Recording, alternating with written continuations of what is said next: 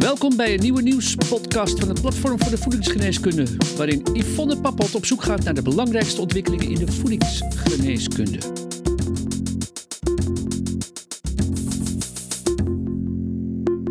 Hallo professionals, welkom weer bij de wekelijkse nieuwspodcast van Voedingsgeneeskunde.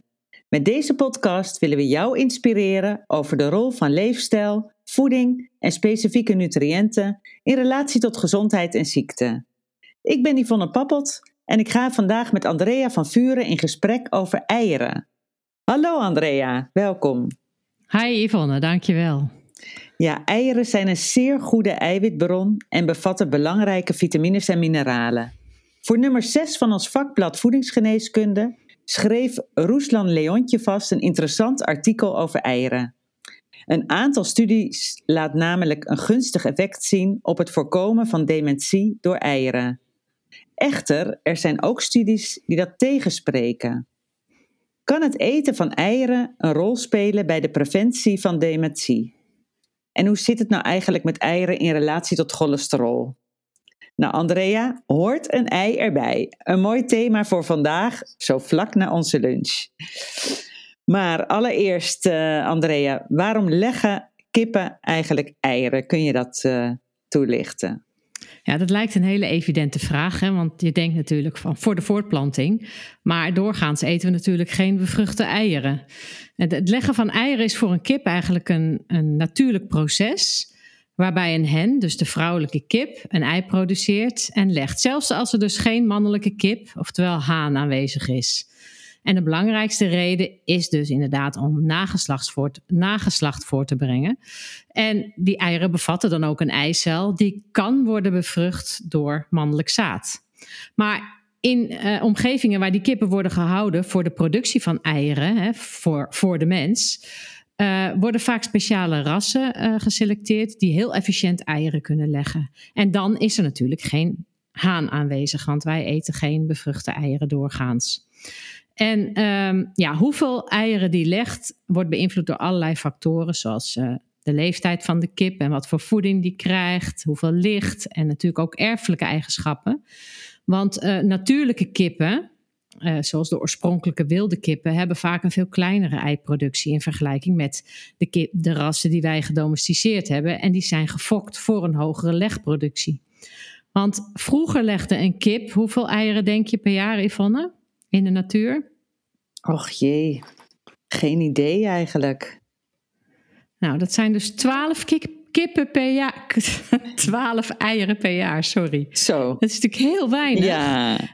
En tegenwoordig kan een hele gezonde, gedomesticeerde hen van een heel productief ras 5 tot 7 eieren per dag leggen gedurende een deel van het jaar. Dus dat is echt enorm. Een enorme ontwikkeling heeft dat doorgemaakt, ja. Waar we onze vragen over kunnen stellen. Maar interessant. Wat maakt een ei bijzonder? Ja, je zei het al, eieren zijn heel rijk aan voedingsstoffen. En eigenlijk van al het onbewerkte voedsel zijn zij het rijkst aan voedingsstoffen. En verder hebben ze voor eigenlijk een bron van dierlijk eiwit een hele lage footprint. Hè. Dat is een maat voor de milieu-impact. En ze zijn natuurlijk heel veelzijdig. Hè? En, je kan een roereitje maken, je kan door de sla doen of een mooie omelet maken. En ze hebben hele goede eigenschappen ook voor het maken van lekker gebak.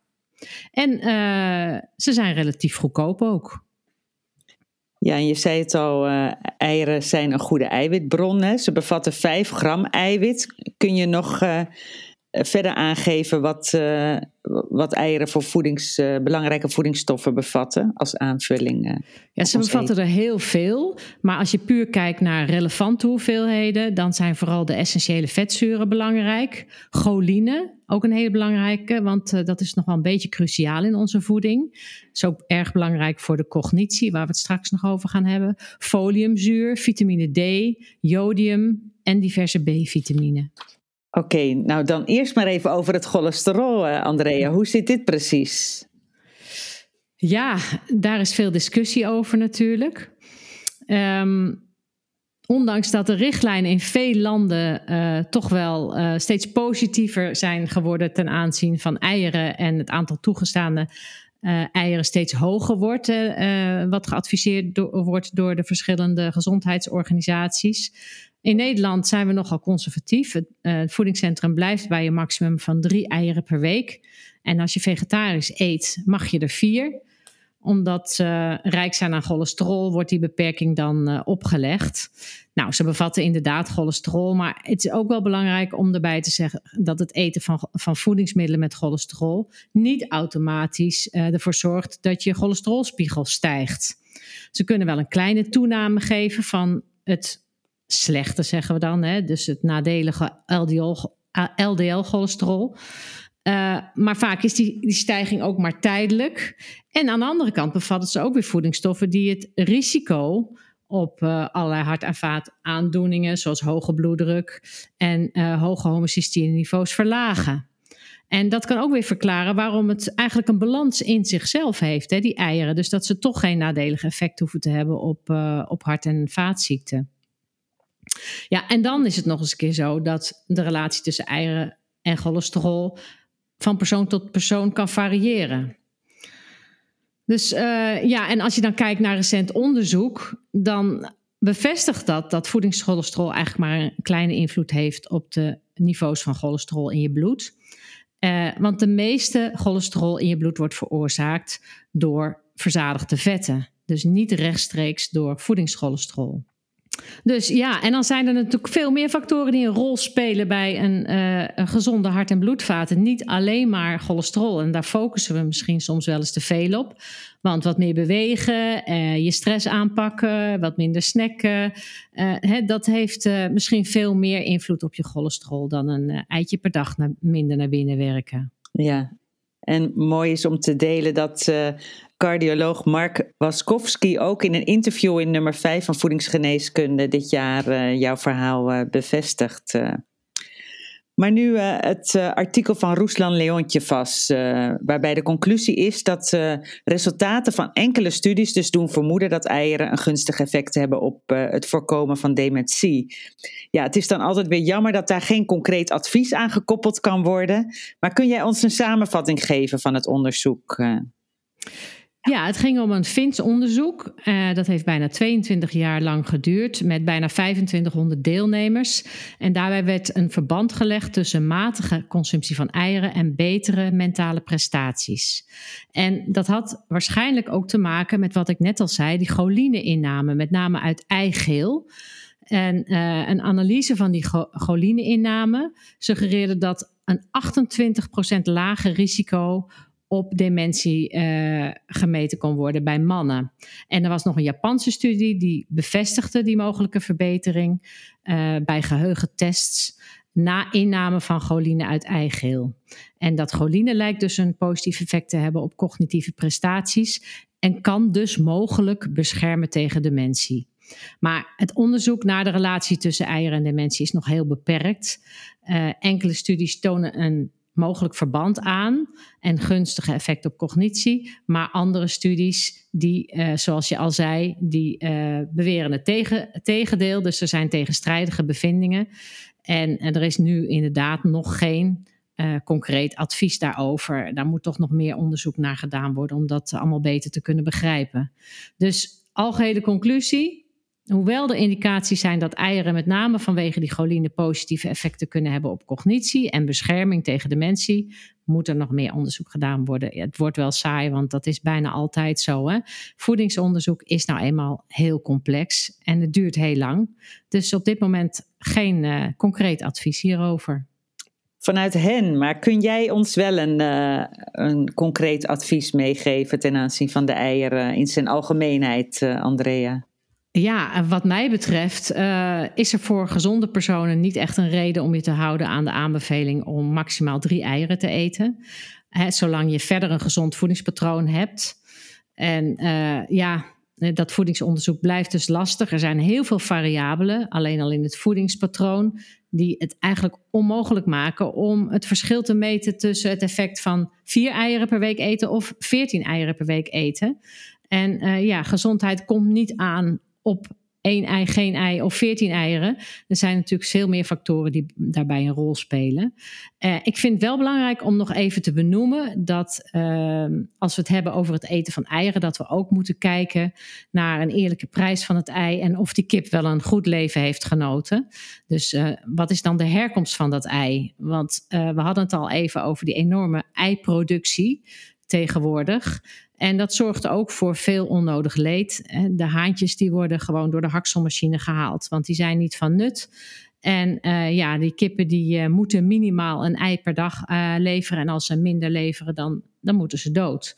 Dus dat is best hard. Dus ik denk dat je daar ook wel bewust over na kan denken als je een eitje wegtikt. Ja, dat roept bij mij ook de volgende vraag op. Want als ik voor het schap sta met eieren in de winkel, ja, dan is het best lastig kiezen. Er is zo'n enorm breed assortiment. Biologisch, vrije uitloop, scharrel. Ja, beter hoe doe je leven. Dit? Ja, beter leven. Ja. Nou, het is heel lastig, want ik heb altijd met volle overtuiging gekozen voor biologische eieren. Want mij is altijd verteld, biologische kippen die mogen naar buiten. De snaveltjes worden niet gekapt. Ze krijgen minder antibiotica toegediend dan andere kippen. En ze krijgen meer ruimte dan vrije uitloop of scharrelkippen. En dan moet je ook vooral letten op de code die erop staat. Hè. Is het eerste cijfer een 0, dan is het een bio-ei. Dus dan weet je zeker dat het een bio-ei is. Maar ja, kort geleden werd ik toch weer aan het twijfelen gebracht. Want ik las laatst ook dat je met bio-eieren zelfs niet 100% verzekerd bent van afwezigheid van dierenleed. Dus wat is nou het beste? Ik denk eitjes van eigen kippen. Of van een boer die je kent en dat je weet wat voor leven die kippen hebben. Of op zoek naar plantaardige alternatieven. Oh ja, en dan was er ook nog het programma Kassa. En daar was Wakker Dier aan het woord. En die zeiden dat die eicode ook niet alles zei over de mate van het dierenwelzijn. Dat heeft weer met de Europese wetgeving te maken. Hè. Die stelt de eisen aan die eicode. En dat gaat dan weer vooral om de oppervlakte wat het dier krijgt en de lengte van de zitstokken, maar weer niet over andere dingen, zoals de inrichting van de stal, die dan weer bepalend zijn voor het natuurlijke gedrag van die kippen. He, als voorbeeld geven ze dan dat sommige producten een code 2 krijgen, en dat is een code voor scharreleieren, terwijl ze qua diervriendelijkheid 3 sterren van het Beter Leven keurmerk verdienen. Dus wat is waar? Wie het weet mag het zeggen. Ik ben erg benieuwd als mensen willen reageren. Op deze podcast ben ik heel benieuwd wat nou het beste ei is voor het beste leven van de kip. Ja, daar nodigen we de mensen hierbij voor uit. En op zoek naar de boerderijwinkel of de boer vlakbij in de buurt. Tot slot, wat is jouw woord van de week? Mijn woord van de week is blije kip. Ja, en ik verbind daar de conclusie aan, want een ei hoort er wel bij. Dat wil ik stellen. Ja, Andrea, bedankt weer voor dit leuke en inspirerende gesprek over eieren. Het artikel van Ruslan is gratis te lezen via de website. En daar vind je ook nog een mooi nieuwsbericht over eieren dat jij aangeleverd hebt. Ook de professionals, bedankt voor de aandacht. En volgende week is er weer een nieuwe nieuwspodcast. Dus graag tot dan. Via vakblad, website, podcasts en een jaarlijks congres biedt voedingsgeneeskunde al meer dan 20 jaar professionele en wetenschappelijk onderbouwde kennis. Gratis voor niets, het laatste nieuws in je inbox. Schrijf je dan in voor de wekelijkse nieuwsbrief op www.voedingsgeneeskunde.nl. Redactie en productie Yvonne Pappot. Techniek Sjoerd Kaandorp. Voedingsgeneeskunde is een project van uitgeverij Media Medica.